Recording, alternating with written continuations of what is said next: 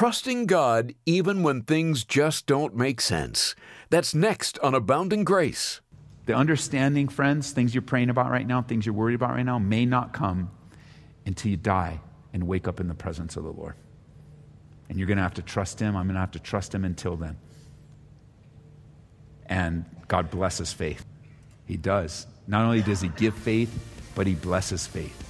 And you want to learn to trust Him for what's going on in your life right now, just like the disciples. This is amazing grace. This is unfailing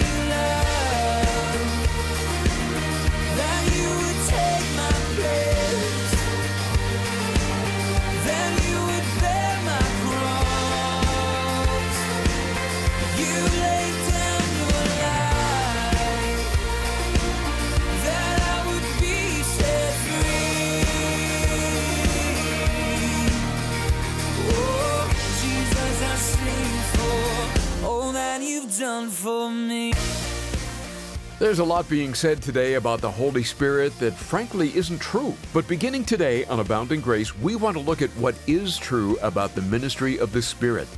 And we find that in the Word of God. In the weeks ahead, we'll bring you quite a number of messages from Pastor Ed Taylor, all dealing with the Holy Spirit. You'll soon learn He's our great helper who wants to dwell in us, be with us, and come upon us. We'll start off in John 14 at verse 15. Open your Bibles to John chapter 14. The promise of the Holy Spirit is on Jesus' mind to the disciples. Remember, we're studying a very particularly troubling time in the disciples' lives. A lot of things have been shared with them, starting really back in chapter 13, where we get to the last week of the life of Jesus. Jesus is preparing them for his death and resurrection, for this time of separation until he returns again. And it's been very hard for them. He tells them there's a betrayer at the table. And then he says in chapter 14, verse 1, Don't let your hearts be troubled. You believe in God, believe also in me. And he begins to encourage them on their anxiety and the worry that they have. What's the future going to look like? Their hearts were troubled, they're gripped with fear. So, to further comfort their hearts, he tells them that he's going to pray for them. And, and he's going to pray the Father would send the Holy Spirit to them to abide with them. And pick up with me now in verse 15 of John 14. If you love me, Jesus says, keep my commandments. By the way, this is a constant theme of Jesus. Although they're anxious and although they're going through it and although they don't know what the future holds and although they don't know what's happening in their lives, Jesus doesn't veer from the fact that love and obedience go hand in hand that I believe he's warning them just a little bit that in trying difficult times, there will be the temptation of disobedience. There will be the temptation for you and I to abandon the things of God or to allow our hearts to become bitter or a variety of other things that he's talking about death and resurrection and separation and you're not going to see me anymore, but then you will see me. And, and he reminds it over and over again if you love me, you'll keep my commandments. Keep that in mind. It's true for them, it's true for us. If you love me, the true expression of love toward God is obedience to God. That's the true expression. And so he says in verse 6, 16, I will pray the Father, and he'll give you another helper, that he may abide with you forever. Even the Spirit of truth, whom the world cannot receive, because it neither sees him nor knows him, but you know him for he dwells in, with you and will be in you. I will not leave you orphans, I will come to you. Here's another thing we learned that was on their minds they were fearing loneliness. They, were feeling, they, were, they had a, a real fear of being an orphan, of having no one to take care of them anymore, of having no one to turn to. When we read and study through the scriptures, we have to be very careful that we also pay attention not just to the doctrinal essence of what's being taught, right teaching, that's what doctrine means, right teaching. We don't, we don't want to miss the reality of the personal relationships, how doctrine is lived out in someone's life. So for the disciples here, this thought of being orphans. They didn't mention anything about being orphans. They didn't tell Jesus, it's not recorded here, you know what? Of all the things we're worried about, we just feel like you're going to leave us alone. We're not going to have anybody to take care of us, knowing full well that orphans are very deep, deeply rooted in the heart of God, widows and orphans. Those that are, don't have anyone to help them, don't have anyone to take care of them. And they're considering this. And, and the heart of Jesus saying, I'm not going to leave you orphans. You're going to be just fine. You're going to be okay. So often, Jesus speaking to the things in our hearts that we don't even speak, that only He knows and we know, and He's able to speak a word to it. And the promise that He gives to this particular fear is in verse 16 that I'm going to pray for you. And the answer to that prayer will be the Father sending another helper. Now, if you like to write in your Bibles, which I encourage you to do, circle the word helper here, and it's a Greek word, the word parakletos, P A R A C L E T O S. The word para, the Greek, pre, the, the Greek prefix means to come alongside. For example, we use the word paramedic all the time. A paramedic is someone that comes alongside a hurting person on behalf of a doctor, kind of an intermediary, to get them stable, to give the kind of care that they're trained to give, and to get that person to the doctor as soon as possible to the hospital. Paramedic, to come alongside of you. Here, parakletos literally means to come alongside in comfort or help.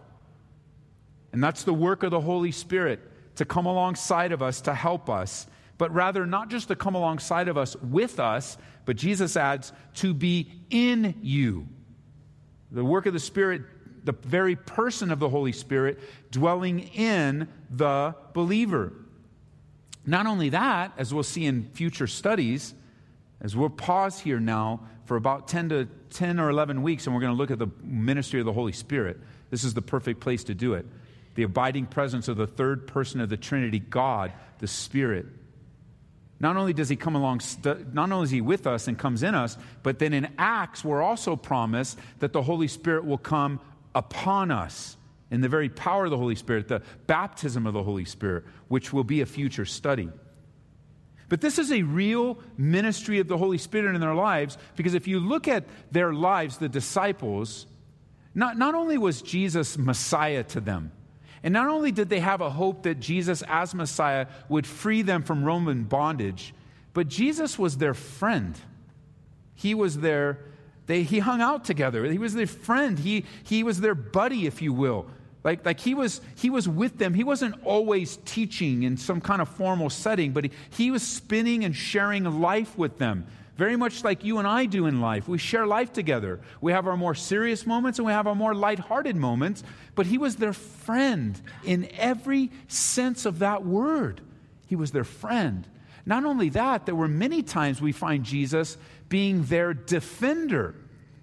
He was their defender. The, the Pharisees in the religious realm would come after them often and argue with them and try to confuse them.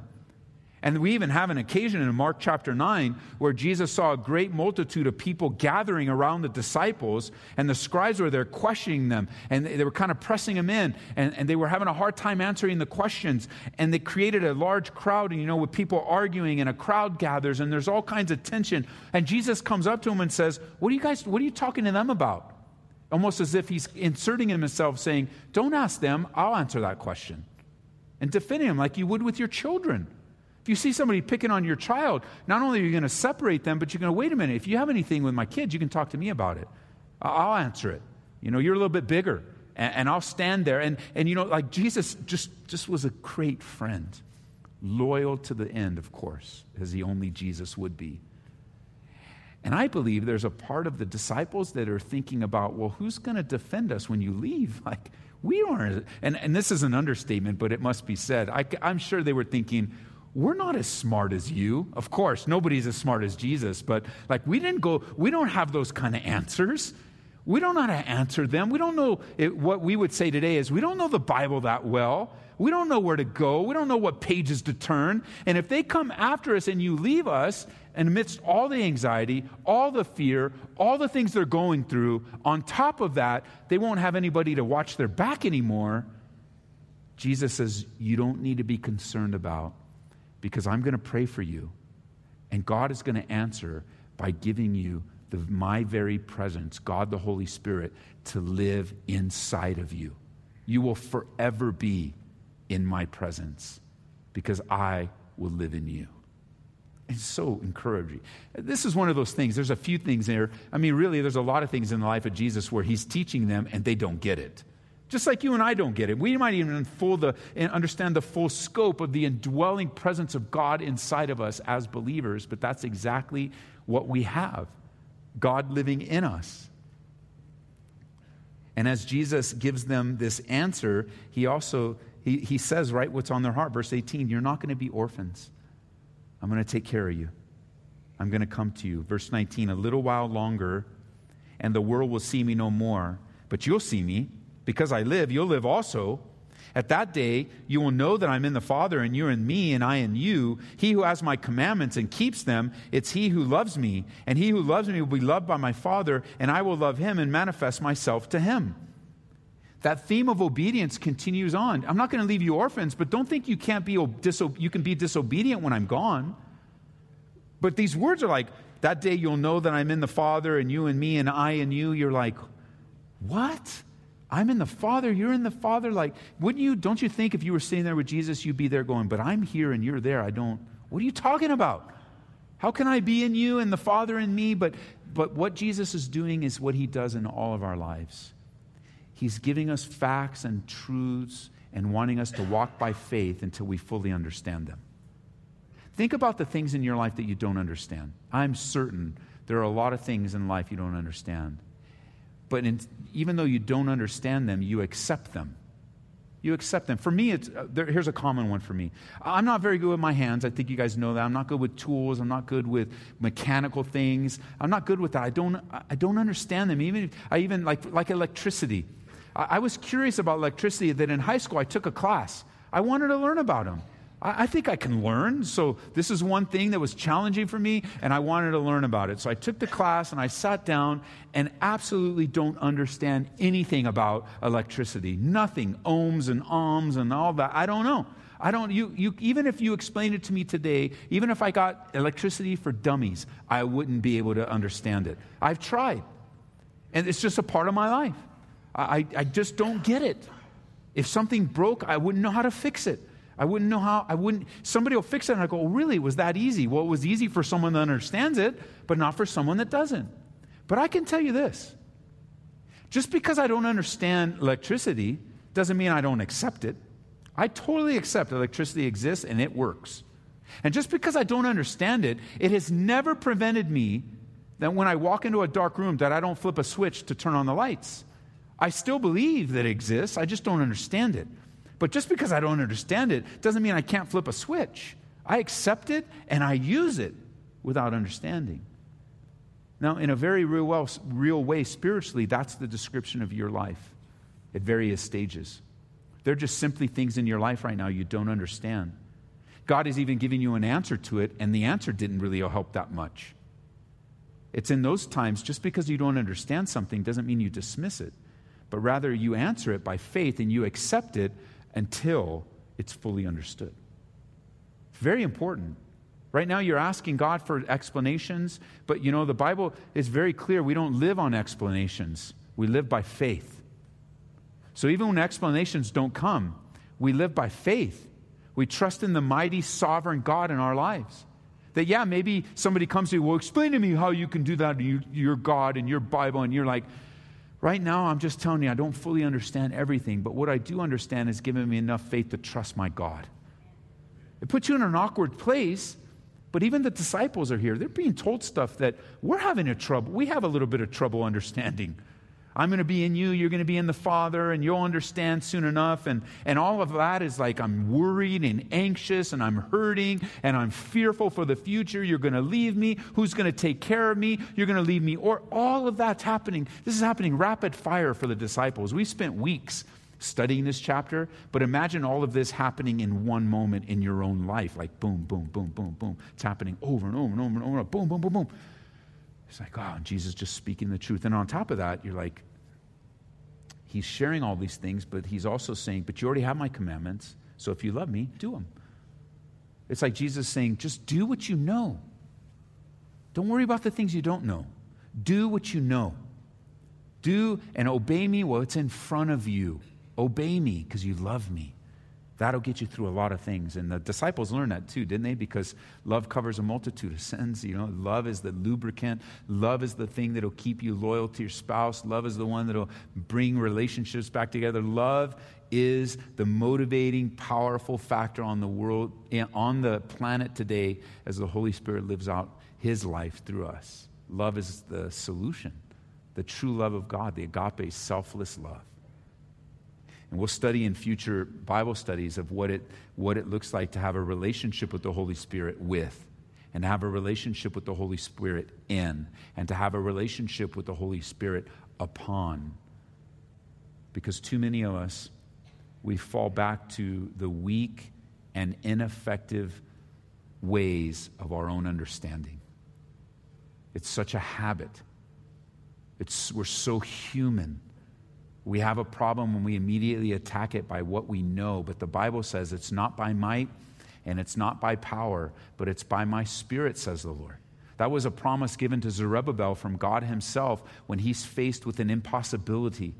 When he assesses everything with his eyes, when he assesses everything with his thoughts, when he just looks at it for what it is, he's standing there going, This is impossible. I could never do it. And God's answer is, Yes, you're right. It's not going to happen in your own strength. It's not going to happen with your own wisdom, Zerubbabel, as good as it is. It is going to happen by my power. And I think of, I think of so many of you in the congregation here that are so excellent in what you do. You're an expert in your field. Your, people come to you for help. You, you just are so studied or you're so successful. You, you have gone to such a level of, of education. You, you are so good by repetition and practice and what you do in the world. And that's a gift from God. God has blessed you. And yet there's still things in life that you don't understand as smart as you might be, and as studied as you might be, and as many people come to you, there are still things that you don't grasp, that you don't understand. And it's in those times that God is asking you to set aside your education, to set aside your knowledge, and trust Him. So that you learn that even in your education and knowledge that God has given to you, He's given you the brain, He's given you the resources, He's given you experience to learn and to grow and to be a help in this society for the name of Jesus Christ he wants you to learn how to do that by faith as well. There's just trusting the Lord for what's going on in your life until the understanding comes. The understanding, friends, things you're praying about right now, things you're worried about right now, may not come until you die and wake up in the presence of the Lord. And you're going to have to trust Him. I'm going to have to trust Him until then. And God blesses faith. He does. Not only does He give faith, but He blesses faith and you want to learn to trust Him for what's going on in your life right now, just like the disciples. Now, verse 22, check it out. Judas, not Iscariot, because he's already gone, he already left, says to Jesus, Lord, how is it that you will manifest yourself to us and not to the world? And Jesus answered and said to him, If anyone loves me, he'll keep my word. And my Father will love him, and we will come to him and make our home with him. He who does not love me does not keep my words, and the word which you hear is not mine, but the Father's who sent me. He asks a, asks a question that I believe is on everybody's mind, but isn't the answer interesting? How is it that you're going to manifest yourself to us, but the world won't see it? And Jesus says, If you love me, you'll keep my word. I think Jesus is going, You will never really understand it, but let me tell you what you can't understand. If you love me, just obey me. If you love me, obey me. But this is what's going to happen. You're going to get this abiding relationship. It's going to be spiritual. The Father, I'm in the Father. You're now. Those of you that read ahead, you know in chapter 15, Jesus elaborates a little bit on this beautiful opportunity that God has given to us to abide in Him. The only true place of fruit is abiding in Him. He'll get into that then, but for now, hey, if you love me, keep my commandments, because that's who we'll make our home with. If you don't love me, you won't keep my commandments, and that's who we won't. That's the difference. For those that have a relationship with me, you have the benefits of relationship. For those that don't have a relationship with me, you will pay the consequences for that. That's what he's saying. In a very simple way, just trying to comfort them. But he doesn't really answer the question directly. This is how it's going to happen. You know, sometimes you ask a question and you want all the facts and all the details. Explain it to me. And Jesus doesn't explain it, he just says it a different way. It's going to happen. Trust me. It's going to happen. Trust me. makes you a stronger believer. Listen, I'm telling you, there is no better way to grow in grace than to put it, be put in situations where you are forced to trust in the Lord. oh, man. We hate every single one of them. If we were planning out our life, we would definitely not have chapters on situations that would force us to trust in the Lord, but they grow us up faster than a Bible study ever would. And may the Lord give us more that we might trust Him with our lives.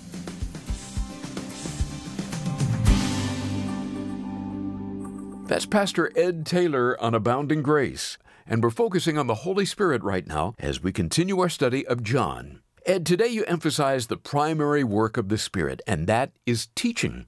How does that tie into what we do each day here on Abounding Grace?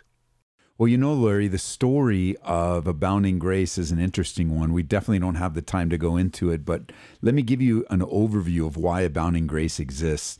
When we moved here to Colorado from Southern California in the hopes of being used by God to plant a church, uh, we gathered a group together. We were meeting in a place and needed another larger venue to meet in. And we found this school hidden in a neighborhood and started gathering there. But over time, we realized nobody knew we were there. I mean, we put some signs up around the city, and that was great. That helped a lot. But nobody really knew, number one. And number two, what did we have to give our city? We didn't have hardly anything, uh, just a real small church gathering together, hopeful for what God wants to do. What do we have to give? Well, the Lord really revealed to me as I was praying, we have the Word of God. And I was contacted by a local radio station and through a series of events and and and just amazing miraculous provision we went on the radio to teach the word of God verse by verse and back in the day I'd only completed a couple of different books of the Bible. So they kept repeating over and over and over again uh, because that's all the material that we had already taught. Because I think we went on the radio within about a year of the ministry here. But how does it tie in? I mean, the Holy Spirit uses His Word. That's it. He uses the Word of God to reach people. It is the Word of God that builds faith. It's the Word of God that changes hearts. It it conforms us into the image of Christ, brings people to a place of conviction, encourages, exhorts, strengthens, rebukes, reproves. The Word of God is powerful. And now here we are, 20 plus years later, abounding grace is, and you know, when you think of abounding grace, it was a seed that God planted that eventually led, and pray for us here, okay? Wherever you're listening, pray for us here, our radio station network that reaches 80%. Imagine that. We weren't thinking that at all. But taking steps of faith, we now have two radio stations, and we're hoping to add a third. Right now, we cover 80% of the population of the state of Colorado. So when you think of us, Abounding Grace, Grace FM. You can go to our website, gracefm.com, and there's information available there. Uh, it'll tie you together with all the ministry that's going on here. But how does it tie in? And the Word of God, the Word of God, the Word of God, it goes forth. And really, even to this day, that's all we have to give is the gracious love of Christ through His Word. Thanks for sharing that, Pastor Ed. And listening friend, we look forward to sharing more about the Holy Spirit in the days ahead. To give this a second listen, just go online to aboundinggraceradio.com or listen through the Calvary Church app. You can search for Ed Taylor to download that today. Look for our podcast on Spotify, Apple Podcasts, and Stitcher. Well, today we're excited to tell you about a book written by Scott Sauls titled Beautiful People Don't Just Happen. It reads sort of like a field guide and will lead you to what the Bible calls the secret of being content in every circumstance. You'll also find hope in how God is drawn toward you in your sin and sorrow. Get a better idea of how God uses our struggles to make us more lovely and learn how to quiet shaming and wearing thoughts with God's divine counter voice. We'll gladly send you a copy of Beautiful People Just Don't Happen for a donation of $25 or more to Abounding Grace. Thank you for remembering us in your prayers and giving to the Lord. Your gift, whatever the size, will serve to help us reach thousands with the message of Christ. Reach us toll free at 877 30 GRACE. Again, 877 30 GRACE. If you'd just like to make a donation and you're not interested in the pick of the month, you can just go online to aboundinggraceradio.com. We've got another study in the Gospel of John to look forward to tomorrow on Abounding Grace with Pastor Ed Taylor. May God richly bless you with His abounding grace. This is amazing grace.